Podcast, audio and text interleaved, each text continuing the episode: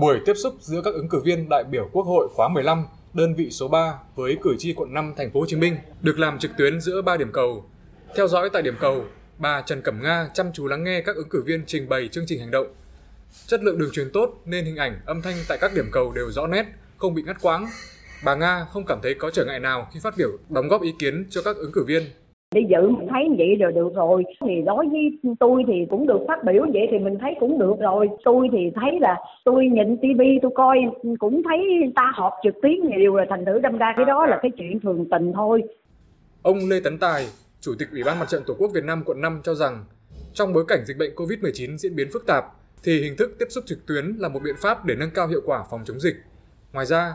cách tổ chức này cũng giúp giảm chi phí xã hội như giảm thời gian và chi phí đi lại cho các cử tri, các ứng cử viên và đội ngũ phục vụ.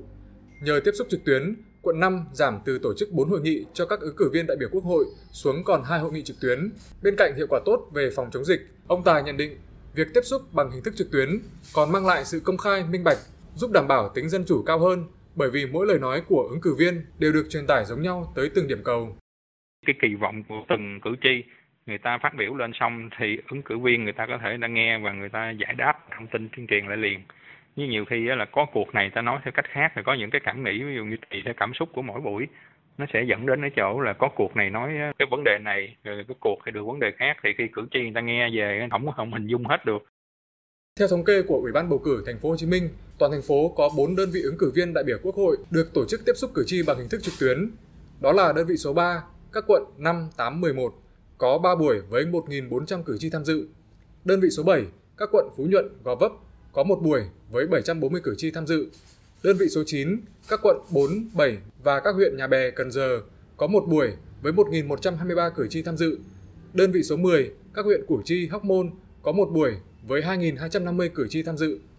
Ông Nguyễn Thành Trung, Phó Chủ tịch Ủy ban Mặt trận Tổ quốc Việt Nam thành phố Hồ Chí Minh đánh giá,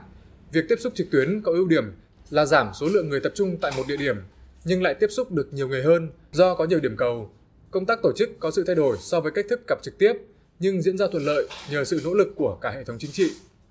Đó, và cái công tác tổ chức thì tuy nó có có bận chút xíu nhưng mà nó lại được đỡ hơn thay vì mình phải tổ chức nhiều cuộc thì như vậy tuy mình giữ nguyên số cuộc nhưng cử tri giữ được nhiều hơn thì đó là cái, cái điểm thuận lợi nhiều hơn thứ nhất là nó tiếp xúc được nhiều người cái thứ hai là góp phần phòng chống dịch covid Chủ tịch Hội đồng nhân dân thành phố Hồ Chí Minh Nguyễn Thị Lệ đánh giá, tiếp xúc cử tri trực tuyến vừa giúp đảm bảo yêu cầu giãn cách, phòng dịch ở điểm cầu chính, vừa có ý nghĩa lan tỏa mạnh mẽ thông điệp, hành động của các ứng cử viên tới cử tri thông qua nhiều điểm cầu. Cử tri tại các điểm cầu cũng đều thuận lợi trong việc trao đổi ý kiến. Đầu cầu nào cũng được là tham gia phát biểu ý kiến, ít nhất là một ý kiến. Mà cho thấy rằng là à, đa số các cử tri người ta đều có cái đồng tình, đồng thuận với cái chương trình hành động của các ứng cử viên và đánh giá cao cái chất lượng của cử viên và cái thái độ tinh thần trách nhiệm của cử tri khi mà tham gia ý kiến tại các cái hội nghị như vậy người ta phát biểu là góp ý chung cho cái sự phát triển của đất nước rồi cái phát triển của cái địa phương của người ta. Việc tổ chức các hội nghị tiếp xúc cử tri trực tuyến tại thành phố Hồ Chí Minh là một tiền đề để các cơ quan đơn vị triển khai chuyển đổi số, xây dựng chính quyền điện tử, áp dụng các thành tựu khoa học để phục vụ người dân tốt hơn.